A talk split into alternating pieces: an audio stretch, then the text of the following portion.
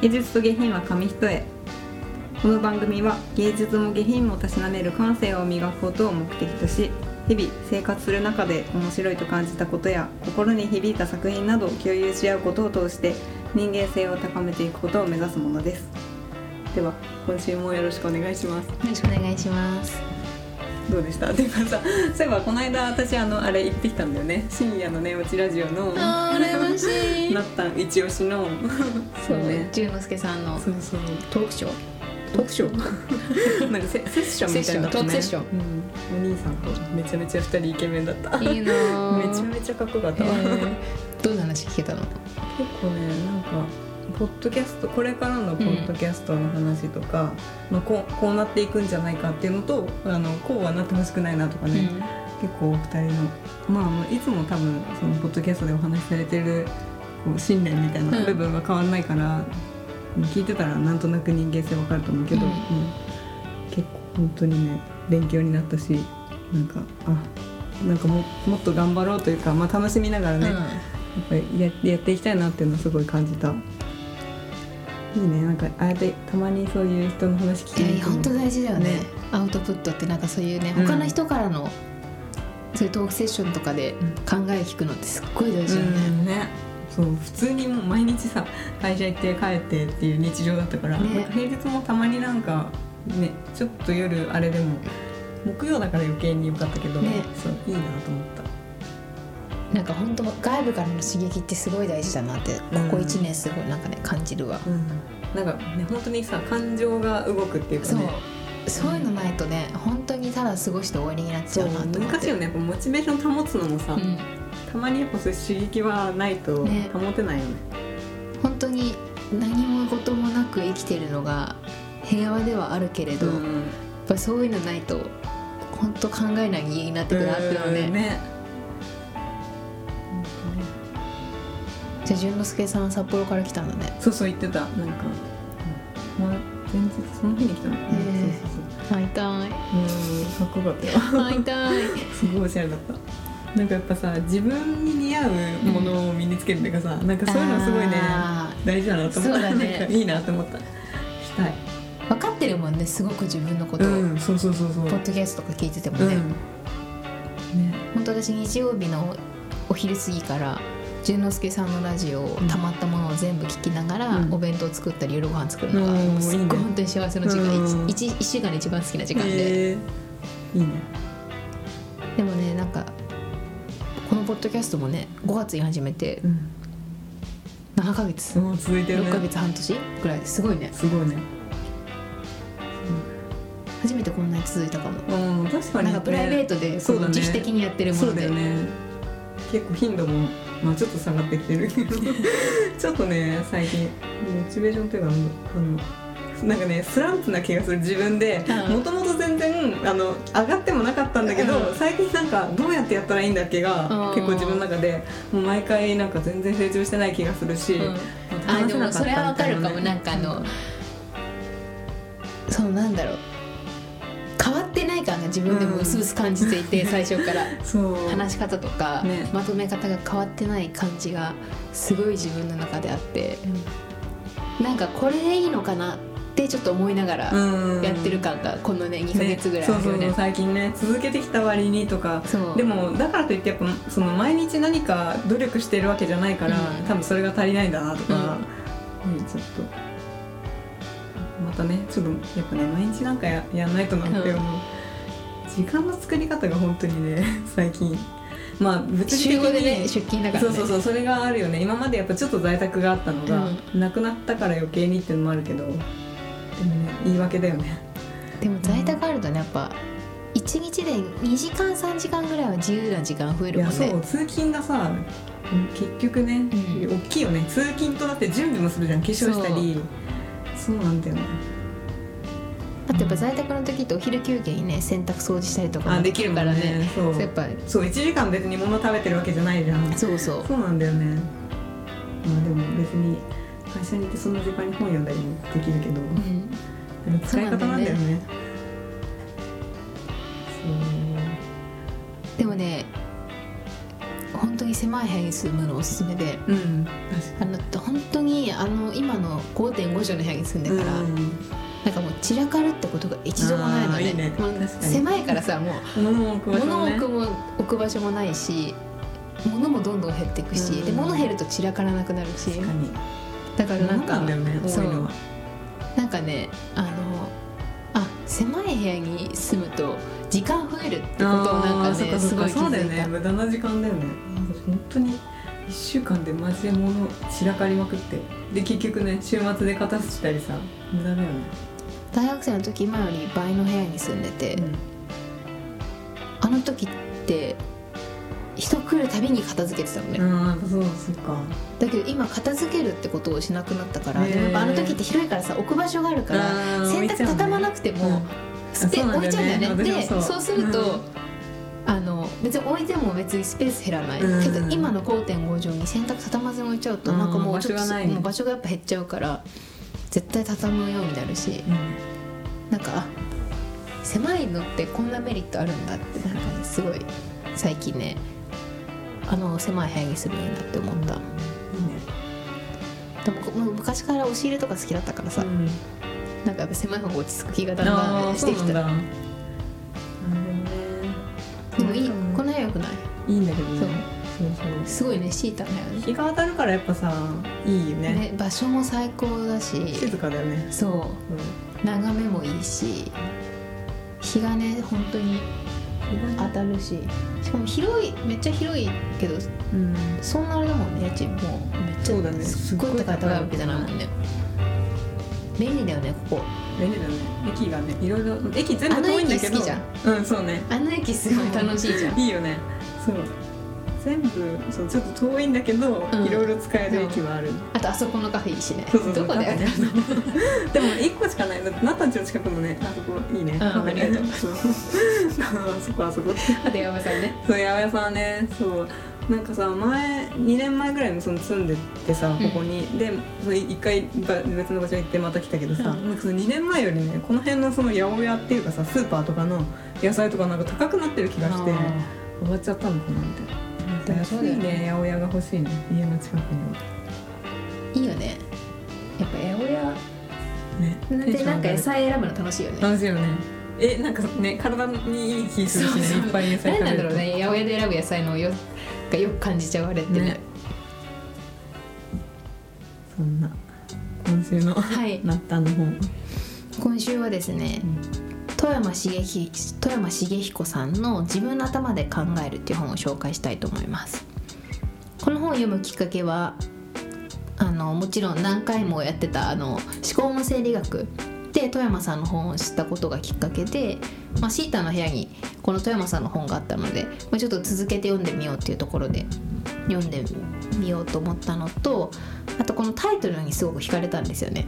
自分の頭で考えるっていうので、まあ、やっぱすごく本当に思考力の低さを思考力のなさを日々実感しているのでなんかもっと自分の頭でこう考えられる方法じゃないけどそういうの知れたらなと思って読み始めました。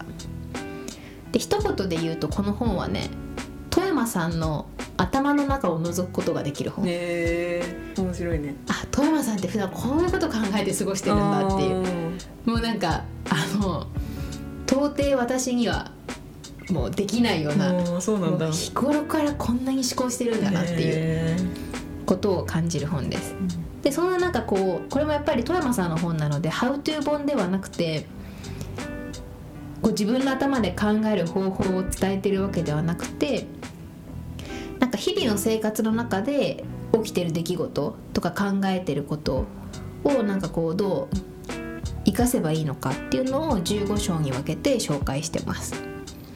なのでこれはもう富山さんが普段散歩してる時にこんな思考をしてるとか、あとはなんか朝ごはん食べながらこんなことを考えてる新聞読みながら新聞に対してこんなことを思ってるみたいな、うんもう本当に日常の中で富山さんが思ってることが書かれてる本です。でなんかこれ読んだことですごくこうなんだろうな日常生活でも思考するってことできるんだなってことを感じました。で、まあ、どんな本かちょっともうちょっと詳しく説明していくとあの、まあ、現代の人って多分ここ数年で考える面白さ思考の面白さに気づき始めたよねってことを富山さん言ってるのね。でどうしてかっていうとやっぱりインターネットとかが出てきて、まあ、便利にはなったけどやっぱり機械にできないことが人間機械にできないことを人間があのしていかなきゃいけない。っていうところからやっぱり人間がこう自分で考えて想像して創造性を持ってなんか生きていかなきゃいけないってところからまあ思考する面白さって皆さん気づいてきたんじゃないでしょうかみたいな感じで始まってます。であなるほどなって思ったのが冒頭に富山さんが書いてることでなんかあの知識があると思考力がなくなるって言ってるのね。でどうしてかっていうとなんか知識が豊富な人ってもうそれに頼ってるから、知識というものに頼ってるからあのもう自分の頭で考えなくなる。ってうんこれがこういうものだっていう。そうそうそう。うんうん。言っていてじゃあ思考力が一番あるのって誰かっていうとやっぱ新生児。赤ちゃん。うんなるほどね。まっさらな。そう。で赤ちゃんって生まれたってもちろん知識ゼロじゃん、だからこうあらゆるものを自分で考えて感じて判断して反応していく、うんでなんかこうもう五感でいろんなものを感じるからこう知識がないからこそなんか自分で思考して考えてなんか過ごす。でだけど、まあ、だんだんこう知識を得るにし知識が増えていくにつれ人間ってもうだんだんと思考力は弱っていくよねってことを言ってました、でこれも面白いなと思ったのがなんか知識がいっぱいになると感受性が弱まるってことも言ってて、うん。これも赤ちゃんとの話と一緒でやっぱ知識が増え増える増えるにつれやっぱそれに頼ってしまうから五感で感じるってことをん。やっぱ人ってしていかなくなってくる、へー。だから、まあ、この本では日々の生活の中で考えるってどうやって生かせばいいかってことをなんか本当に日常に起きたことで教えてくれてる本です。でまあいろんなあの15章に分かれてるのでいろんな話があるんですけどその中で私が一番あ面白いなって思った。そんなことまで考えてなかったなって気づきになった。一節を章かな？を紹介したいと思います。えっとですね。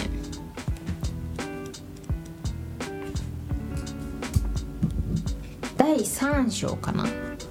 第3章になぜ外国語かなぜ外国語かっていう話があるんだけどそこのところで言っていたのがあのなんか物理学者の寺田寺田虎彦さんって人がいるのね。でその人がなぜ外国語を学んでるかっていう話なんだけどちなみにシーターとかって外国語を学ぶってなったら何のために学ぶ？何のためだろまあ他の国の人の考え方を取り入れるため。やっぱそうだよね、うん。なんかさそう外国語で英語を学んで話せるようになりたいとか、うんうんうん。他の国のことを知りたいとか、まあ、そういうことじゃん。そうだね。だけどこのあの寺田さんは何カ国語も勉強してたんだって。でその理由が、うん。あのなんか英語を喋れるようになるとか語学を言葉を喋れるようになるってことではなくてうんと。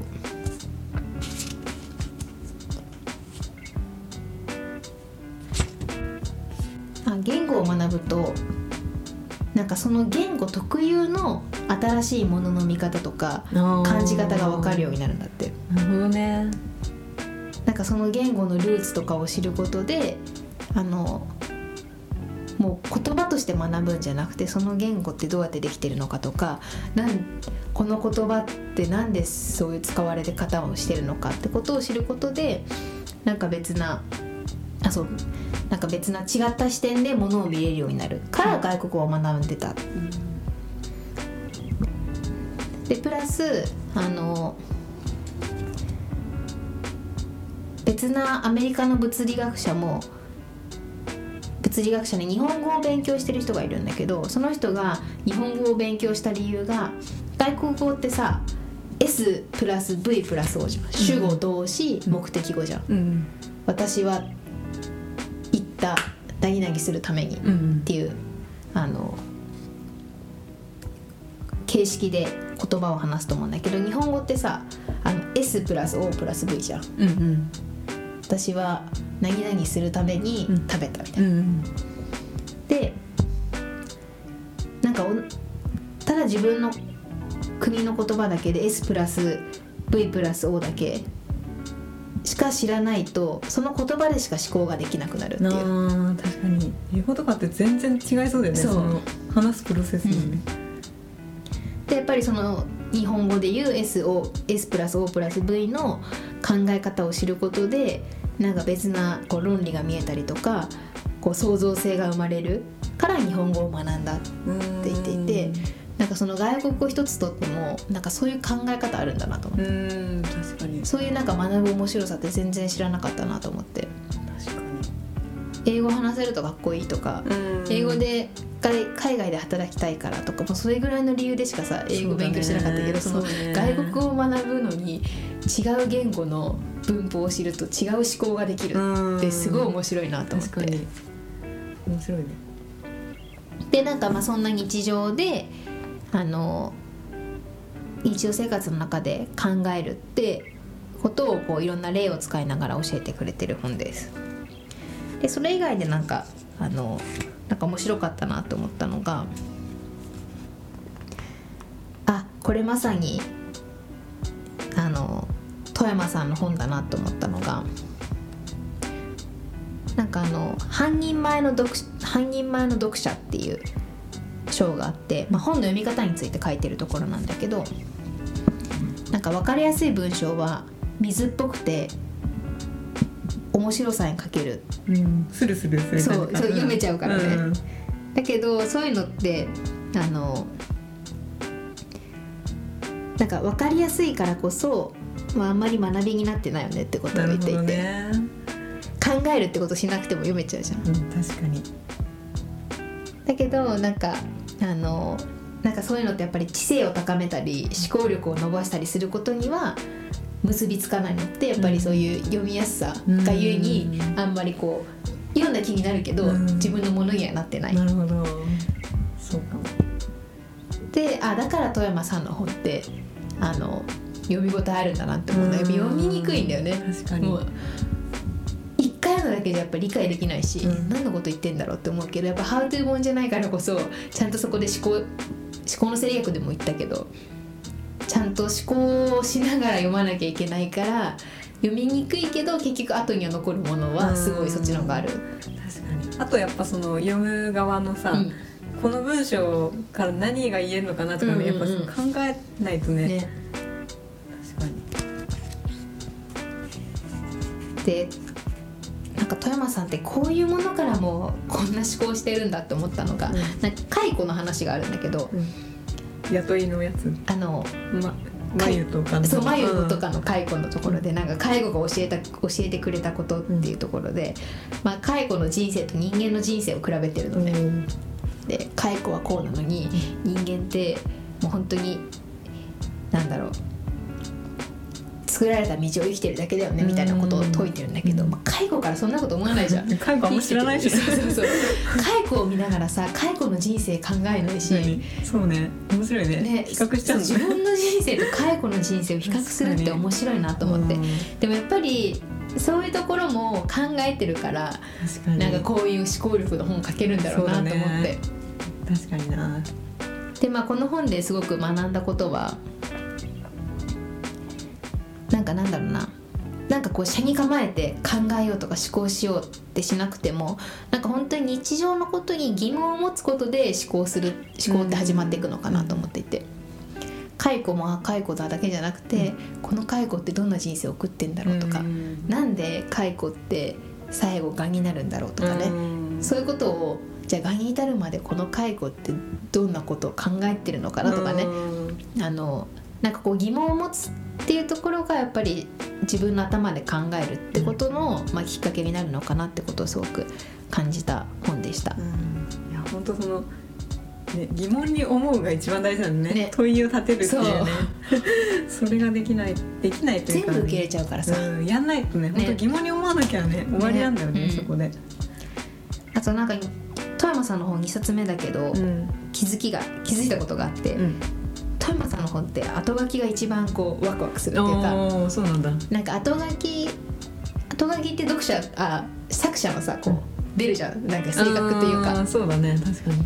で結構富山さんの後書きはあだからこの本を書いたんだっていうのがやっとそこでたどり着くのが面白いしね。か書くに至った経緯経緯っていうかなんだろうな。あそんなことがあってこの本に書いてあそこの文ってそういう意味だったんだみたいなのはうん。結構後書きで答え合わせできるなっていうのが面白いなって思いました。なるほどね。2冊目だけどなんか気づきがあったね。なんかつ外国語最近全然英語とか勉強しなくなっちゃったけど、うん。あと一瞬ね昔中国語勉強してたんだけどやんなくなってうん。でもやっぱそういうなんだろうな違う言語を学ぶと違う思考力がつくっていうのを知れたことで、うん。あちょっともう一回勉強してみようかなって思う。面白いね。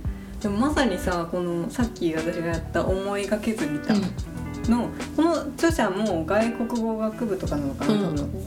でそう2章目がまさにそんな感じで、うん。ヒンズ語うんをと日本語を比較してて、日本語ってやっぱその主語がさ「私が」とか「うんうんうん。私は」みたいな結構その自分を押し出す感じじゃん。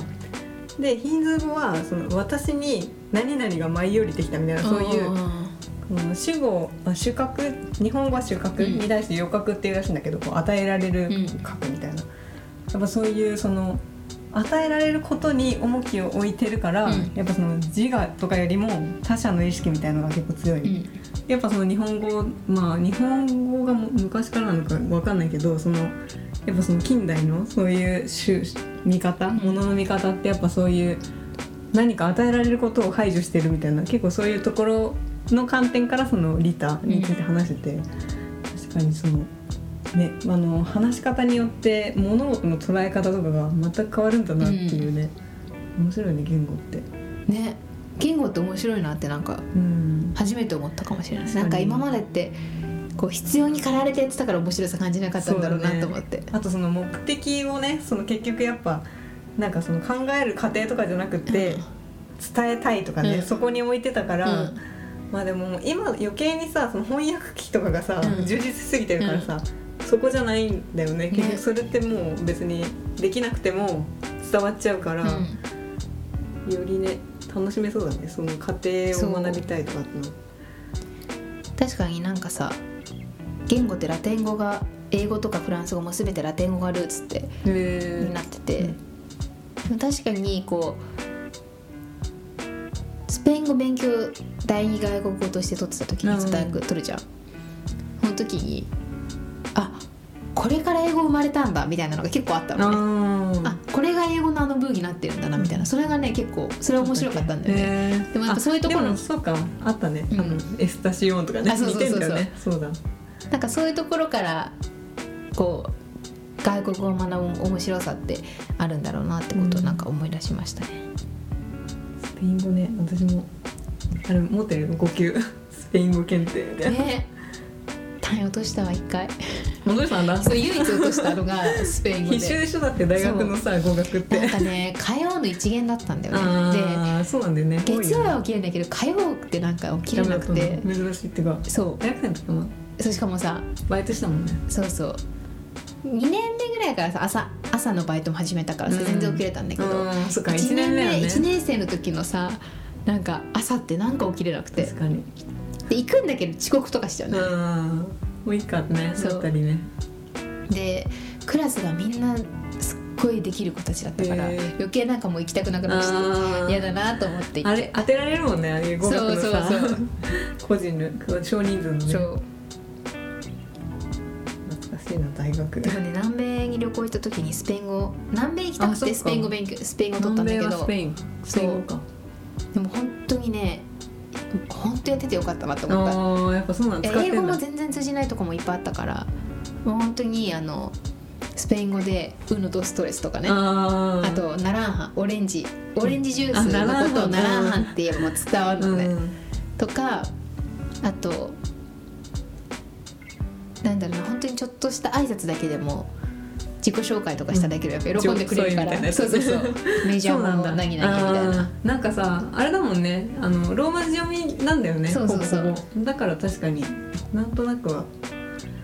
もう本当にナランハに助けられたんだよね。へえ。ナランハは何？オレンジジュースオレンジジュース。なんだ。オレンジジュース頼みたい時に、とりあえずオレンジジュース飲んどけいいかみたいな。そうそうそう。であとなんかね高山、まあ、標高高かったから結構高山病に友達になってたんだけど、うん。高山病になんかオレンジジュースが効くっていうのを記事で見たのね。だからとりあえずオレンジジュース飲んどこうみたいななってうん。あのでもなんかメニューがないところとかうん。あってそうするとあのなんか何頼もうってなるんだけど絶対オレンジジュースってあるからナランハって言えばうん絶対出てくるみたいなやっといてよかったなってすごい思った。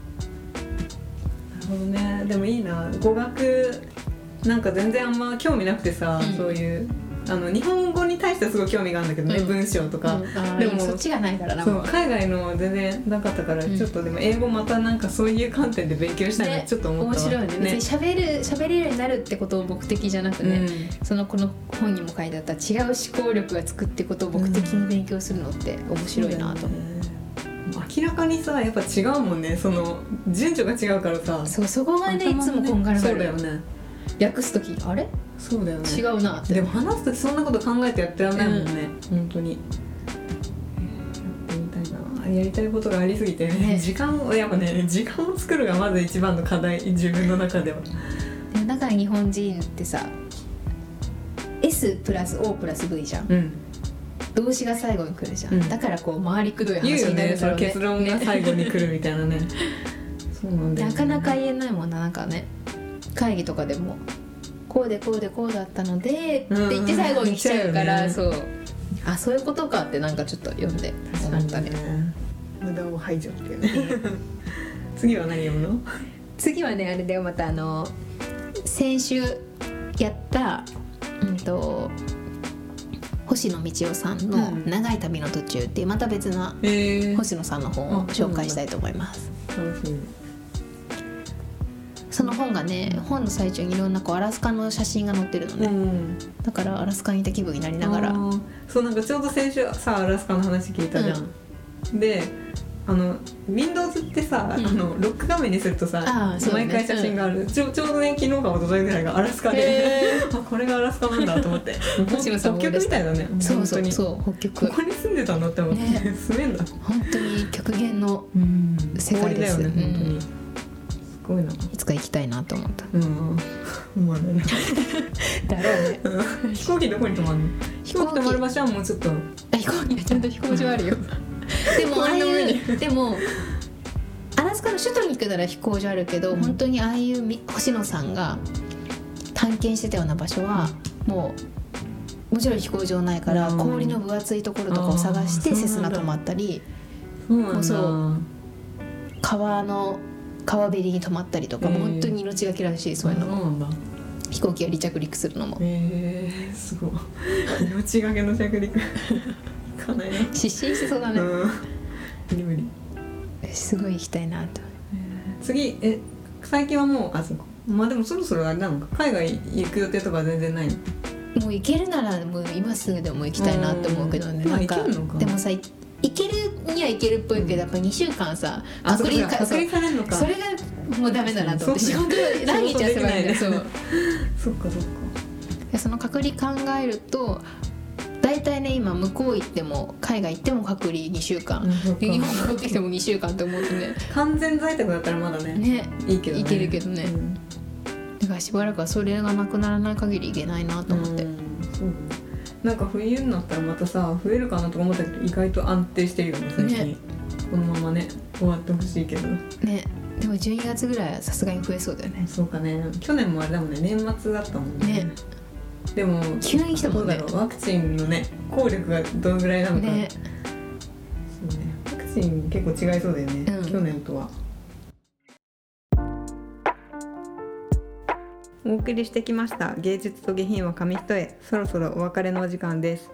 この番組では皆様からのメールを募集しています。